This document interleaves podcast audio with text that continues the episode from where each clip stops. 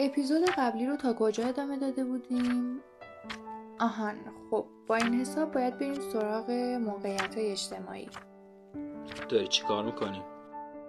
هیچی دارم سعی می‌کنم یه نظریه تکاملی خوب پیدا کنم که سلسله مراتب رو مشخص و تبیین کنه خب بذار منم کمک کنم قاعدتا این نظریه باید توضیح بده چرا افراد هر گونه خاص موقعیت خودشون رو تو سلسله مراتب میپذیرن تازه همونطور که دفعه قبل گفتیم باید مشخص کنه که این تلاش برای به دست آوردن موقعیت توی مردها بیشتره یا زنها.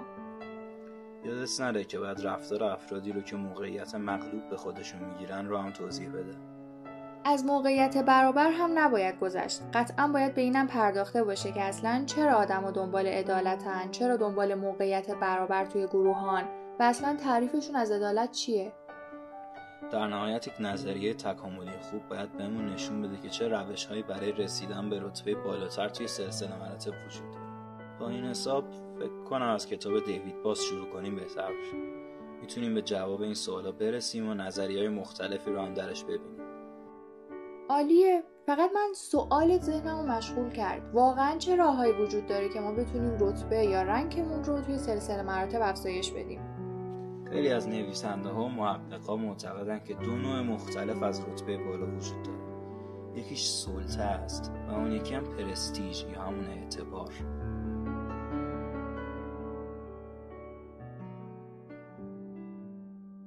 سلام خوش اومدین به سایکست این هفته. شما به اپیزود 29 هم گوش می‌کنید. در کنار من خدیجه جنت علیپور و آریان عمرانی.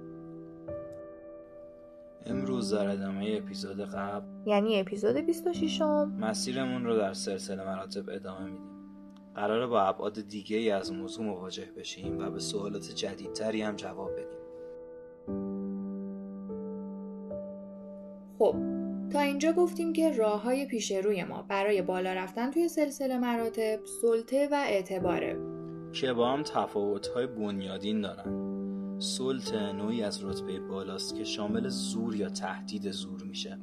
مثلا قلدر مدرسه یا خلافکاری که خفتگیری می‌کنه ممکنه رتبه یا جایگاه اجتماعی خودش رو از طریق قابلیت تنبیه فیزیکی که می‌تونه رو دیگران اعمال کنه به دست بیاره. در مواجهه با این نوع از آدمای سلطه‌گر افراد معمولا سعی می‌کنن باهاشون کنار بیان. یعنی چون نمی‌خوان هزینه برای خشونت بپردازن پس به جاش ترجیح میدن که باج بدن یا یه کمی از منابعشون رو تسلیم کنن تا اون فرد سلطه‌گر رو راضی نگه دارن. از طرف دیگه پرستیژ یا اعتبار یه شکلی از رتبه بالاه که به صورت آزادانه و بدون زور و تهدید به اون فرد داده میشه. به صورت خیلی ساده بخوایم بگیم اینکه فردی در یک زمینه خاص دانش منحصر به فرد یا مهارت و ارتباطات اجتماعی ویژه‌ای داشته باشه باعث میشه که اعتبارش بره بالا.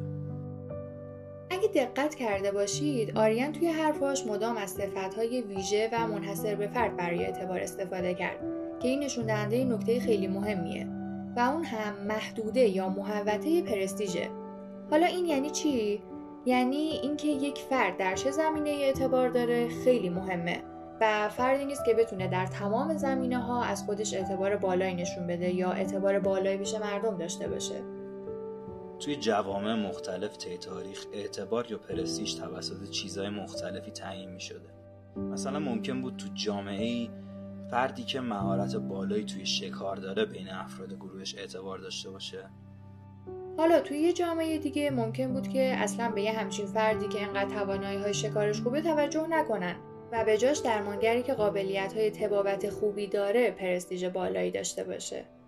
یا مثلا توی کشور بولیوی مهارت تو تولید غذا باعث اعتبار می شده همینطور که می‌بینید اعتبار بستگی داره به اینکه تو چه زمینه خوب و وارد باشیم. تا اینجایی کمی تفاوت‌های سلطه و اعتبار برامون جا افتاد. توی سلطه فرد با زور و تهدید جلو میره اما اعتبار آزادانه است و از طریق داشتن مهارت ویژه کسب میشه. اما این تنها تفاوت بینشون نیست. فرق بعدی که بین سلطه و اعتبار وجود داره اینه که افراد سلطه‌گر سعی می‌کنن بین آدمایی که زیر مجموعهشون محسوب میشن بین آدمای زیر دستشون یعنی اون آدمایی که توی سلسله مراتب پایین تر ازشون قرار دارن ترس ایجاد کنن. در حالی که برعکس افرادی که اعتبار بالایی دارن به جای اینکه بترسونن سعی می‌کنن در افراد زیر دستشون تحسین ایجاد کنن. خب حالا که متوجه ماهیت سلطه و اعتبار شدیم بیا انتخاب کنیم. هر دوشون مفاهیم خیلی مهمی هستن با کلی مطالب طبیعی و جالب. ما امروز در این اپیزود درباره پرستیژ یا اعتبار حرف می‌زنیم. و در اپیزود بعد با سلطه بحث رو میبندیم. پس اگه در ادامه مطالب سلطه رو زیاد باز نکردیم یا از روش رد شدیم دلتون براش تنگ نشه. به اون هم خواهیم پرداخت. به نظر چرا آدما میرن سمت افراد با اعتبار؟ فکر کنم چون می‌تونن اطلاعات خیلی خوبی در اختیارشون قرار بدن یا می‌تونن یک سری منابع مرتبط با بقا و تولید مثل بهشون ارائه کنن. به خاطر همینه که افراد با رتبه پایین تر سعی می‌کنن به سمت این آدمایی با پرستیژ برن و بهشون نزدیکتر بشن. چون که این افراد با پرستیژ اطلاعات با ارزشی دارن که می‌تونن به دستش بیارن. آره دقیقا همینی که گفتی. حالا طبق تحقیقات جدیدتر اون چیزی که رتبه یا موقعیت اجتماعی افراد رو مشخص می‌کنه توانایی و کارآمدیشونه و این خیلی مهمه. در بحث اعتبار توانایی کارآمدی وارد بودن اینکه یه کار رو خوب انجام بدیم یا دانش بالایی داشته باشیم واقعا مهم و تعیین کننده است. انواع مختلفی از این کارآمدی و توانایی وجود داره. می‌تونیم بگیم مثل توانایی برای جنگیدن و ساختن و استفاده از سلاحها. توانایی برای به دست آوردن متحدان جدید توانایی رهبری کردن و دریافت هزینه از بقیه و چیزهای دیگه. به نسبتی که فرد از این توانایی ها برخوردار باشه می‌تونه موقعیت اجتماعی بالاتری هم به دست بیاره. اصولا آدما چه بخوان از سلطه استفاده کنن چه از اعتبار بدون توانایی کافی در زمینه مربوطه نمی‌تونن به دستش بیارن. برای مثال نمی‌تونی از سلطه استفاده کنی وقتی زور کافی برای اعمال حرف تو نداری. نمی‌تونی اعتبار یک درمانگر رو داشته باشی بدون اینکه مهارتش رو بدونی. میشه گفتش که اگه توانایی ها و مهارات ما در حیطه های مربوط به بقا و تولید مثل باشه خیلی به بالا رفتن در سلسله مراتب کمک می‌کنه. اما لزوما اینطور نیست. می‌تونیم اینطور بگیم که این بالا رفتن رتبه در سلسله مراتب برامون مزیت سازشی داره. مثلا توی فیلم فوکای شمال کالیفرنیا زور و خشونت باعث بالا رفتن در سلسله مراتب میشه. ولی همچین چیزی مثلا توی جوامع شامپانزه ها صدق نمی‌کنه. اونا بیشتر از اینکه براشون مهم باشه که توانایی بدنیش بیشتره به این توجه می‌کنن که چه کسی بهتر می‌تونه با بقیه ارتباط بگیره چه کسی می‌تونه بهتر ائتلاف تشکیل بده. اما در جوامع امروزی انسانی ممکنه عواملی که باعث بالا رفتن در طبقات میشه خودشون مستقیما به تولید مثل مرتبط نباشن.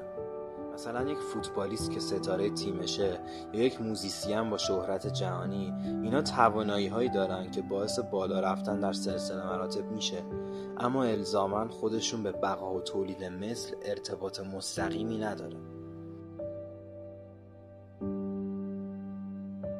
تا حالا براتون پیش اومده که به اصطلاح یه کار خیرخواهانه کرده باشید و تو ذهنتون بگید که اینو پیش خودم نگه میدارم. لازم نیست هر کسی بدونه من چیکار کردم. یه چیزی بوده بین خودم و اون شخصی که این کار رو براش کردم.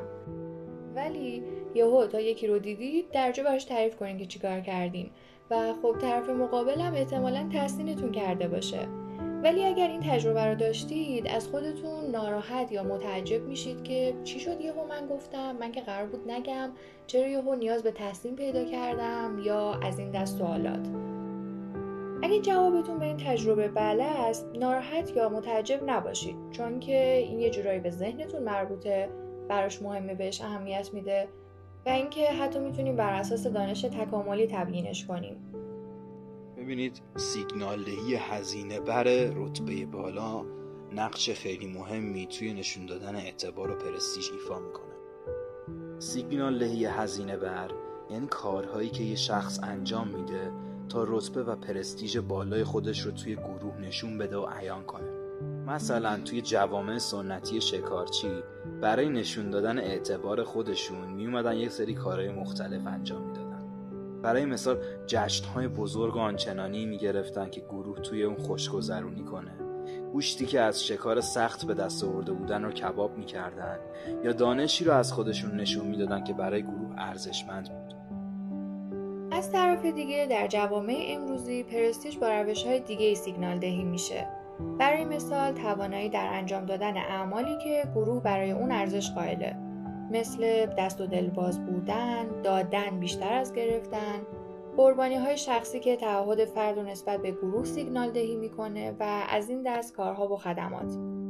به طور کلی در مسیر رسیدن به پرستیژ و اعتبار این خیلی مهمه که بدونیم دادن و خدمت کردن باید بیشتر از دریافت کردن باشه.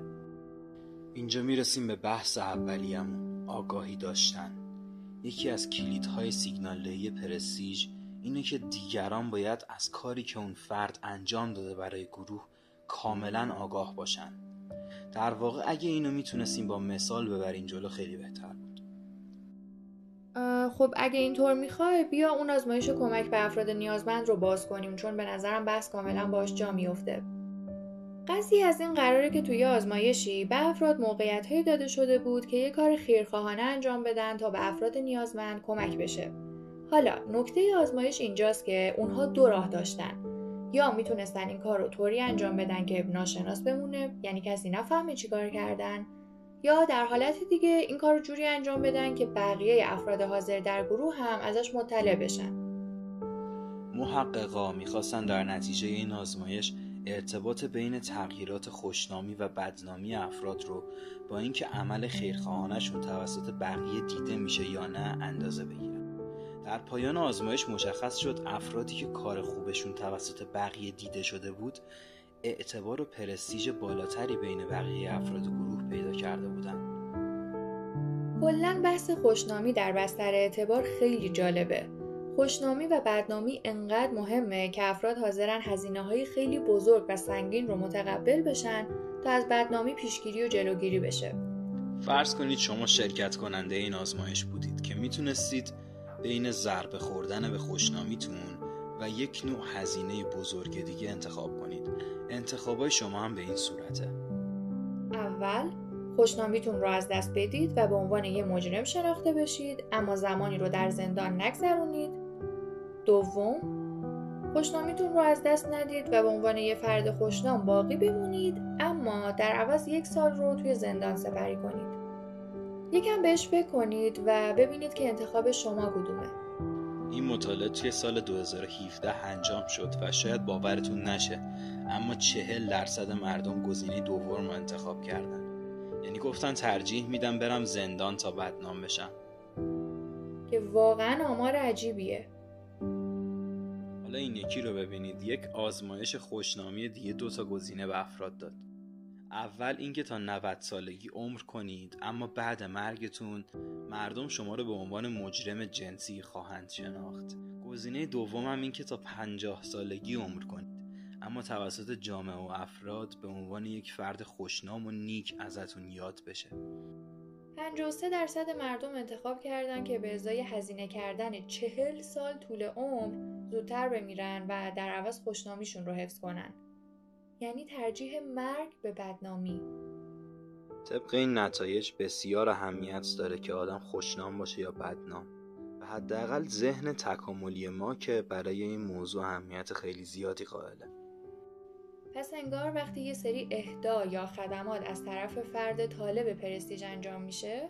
و این اهداها هم در معرض دید عموم صورت بگیره خوشنامی اون فرد توی دید گروهش افزایش پیدا می‌کنه.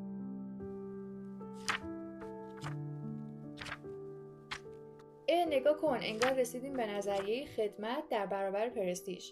برای توضیحش باز به مفاهیم رهبری و پیروی نیاز داریم فکر کنم. آره دقیقا. اگه یادت باشه اپیزود قبلی گفته بودیم که رهبرها یک سری خدمات کلیدی به پیروان و زیر دستای خودشون ارائه میدن. بله یادمه. مثلا اینکه بتونه افراد رو درست سازماندهی کنه توی هیته های مختلف از خودش هوش و خرد نشون بده و از این دست خدمات. و طبیعتا این خدمات باعث میشه که پیروان به سود برسن. حالا تو چند تا از پیامداشو بگو. مثلا اینکه توی شکار موفقیت بیشتری داشته باشن. در مقابل حملات دفاع بهتری داشته باشن. یا اگه خودشون به گروه رقیب حمله کردن موفقیت بیشتری کسب کنن. محل زندگی مناسب تری پیدا کنن و از این دست نتایج خوب. خبر خوب بعدی اینه که خوشبختانه این مسئله عشق یک طرفه نیست. یعنی اینطور نیست که فقط رئیس و رهبر گروه چشم داشت به پیروان سود برسونه. از اون طرف پیروان رهبر هم در برابر این خدمات بهش پرستیژ میدن و این پرستیژ بی نهایت برای رهبر سودمنده. چون هم دسترسی به منابع بیشتری براش به ارمغان میاره و هم باعث دسترسی جنسی بهتری میشه. یعنی می‌تونه به جفتهای مطلوب تری دست پیدا کنه. یعنی انگار نظریه خدمت در برابر پرستیژ بر اساس نوعی خیرخواهی دو طرف است. خیرخواهی دو طرفه یکی از مکانیزم های تکاملیه که در انسان وجود داره. افراد پیرو وقتی به رهبر اعتبار میدن یک سری هزینه ها می‌پردازن. این هزینه ها ممکنه گاهی خیلی بدیهی به نظر بیان. مثل اینکه توجه بیشتری بهش نشون میدن. به شوخیاش گاهی خیلی اقراق‌آمیز میخندن. بهش با لقبهای آنچنانی مثل عالی جناب و اعلی حضرت اشاره می‌کنن و هزینه های دیگه. و خب اون طرف قضیه هم گفتیم دیگه. رهبر با دانش و مهارتش به گروه سود میرسونه. یه ضرب مسئله قدیمی اسکیمویی میگه هیچ کس نمی‌تونه به یه اسکیمو بگه چیکار کنه. ولی آدمایی هستن که باهوشتر از بقیه‌ان و می‌تونن پیشنهادهای خوبی بدن. این افراد رهبر میشن. حالا جدای از اینا من برام یه سوال پیش اومده. این رهبری که میگیم چطور انتخاب می‌شده؟ یه سری ملاک مطلق وجود داشته یا اینکه نه باید نسبی ببینیم. کیفیت و چگونگی رهبری که انتخاب میشه معمولا بستگی داره به نوع و شکل مشکلاتی که توی اون زمان وجود داره. اگر یک زمانی قبیله درگیر شکار و جنگ بوده باشه رهبری انتخاب می شده که توانایی فیزیکی بالایی داشته باشه. شجاع باشه و توی استفاده از سلاح از خودش مهارت نشون بده. اما طی مقاطعی همه چی آرومتره. خب معمولا افراد در این زمان رهبری رو ترجیح میدن که هوش و مهارت اجتماعی بالا داشته باشه توی حرف زدن قابل باشه بتونه گروه رو برای رسیدن به یک هدف ثابت و مشترک متحد کنه و غیره.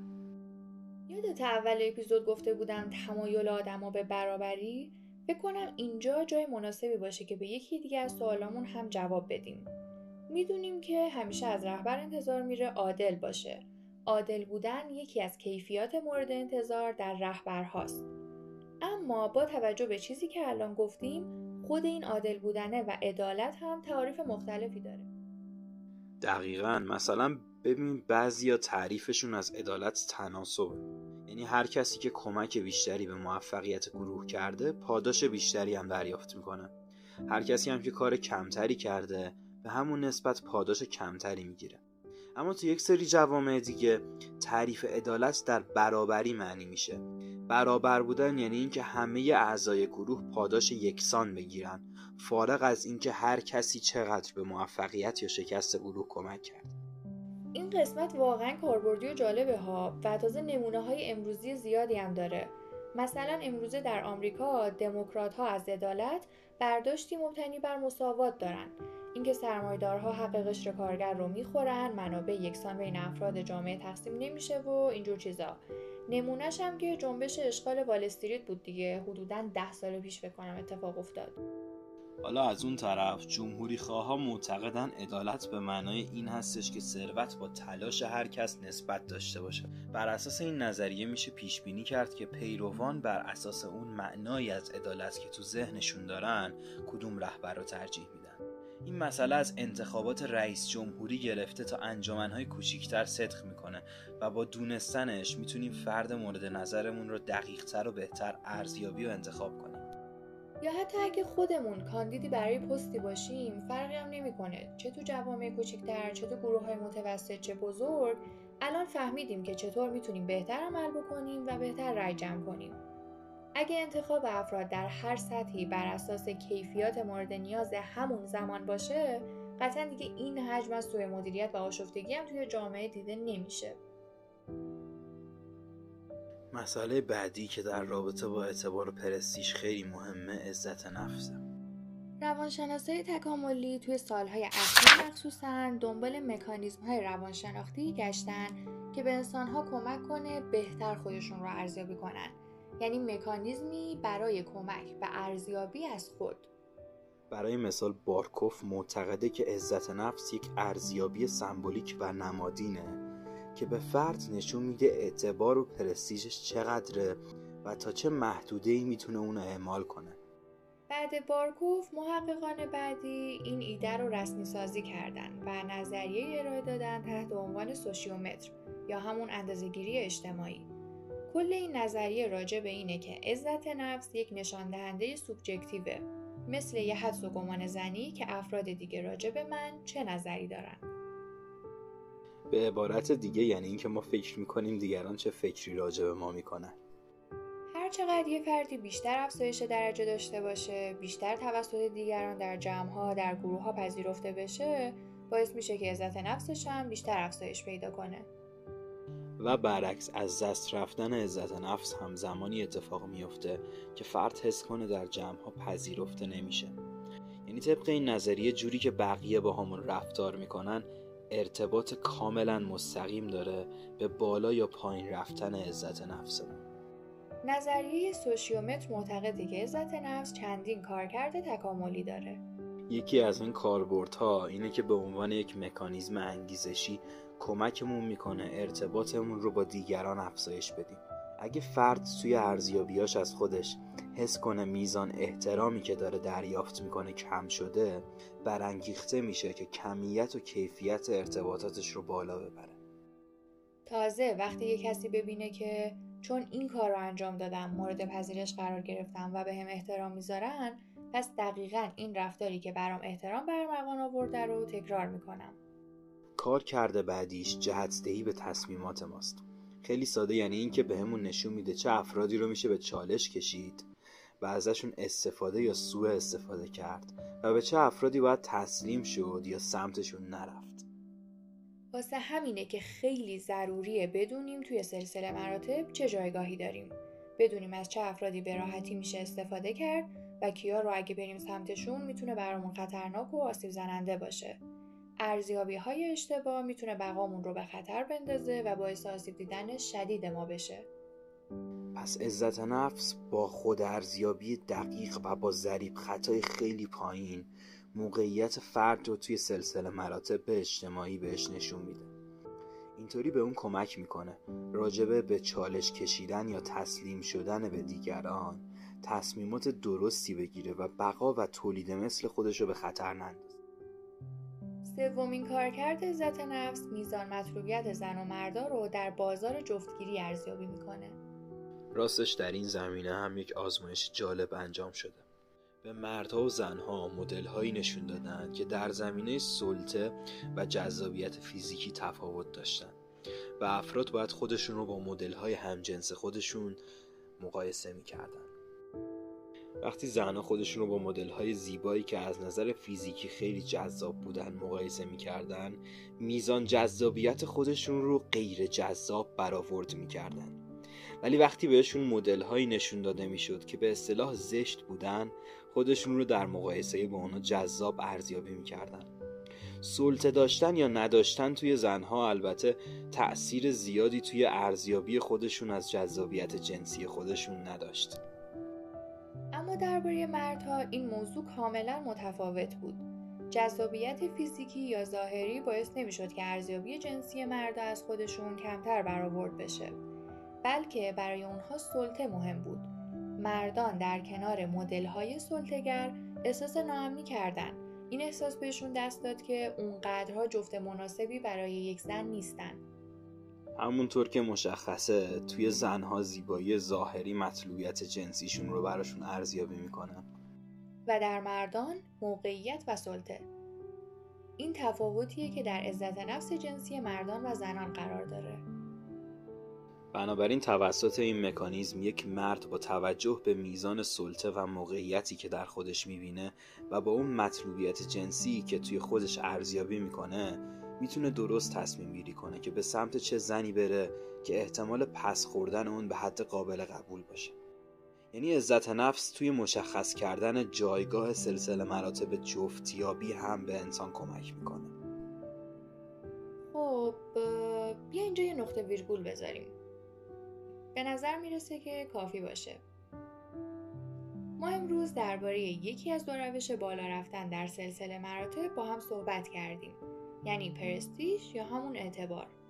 تعریفش کردیم مشخصه هاش رو تعیین کردیم از تفاوتهاش با سلطه گفتیم به خوشنامی و بدنامی و اهمیتش در رابطه با اعتبار آدما گریزی زدیم نظریه خدمت در برابر پرستیش رو شرح دادیم و گفتیم که چطور می‌تونیم ازش توی زندگی روزمره و کاربردی الانمون استفاده کنیم. و در نهایت به عزت نفس و کارکردهای تکاملیش در داشتن اعتبار بین بقیه آدما هم پرداختیم. امیدواریم که براتون جالب و مفید بوده باشه و ازش استفاده کرده باشید. ممنون از همه بچه های سایکست. ممنون از شما مخاطبان عزیزی که همواره با ما همراهید و ما رو شریک نظرات و پیشنهادات و انتقاداتتون می‌کنید.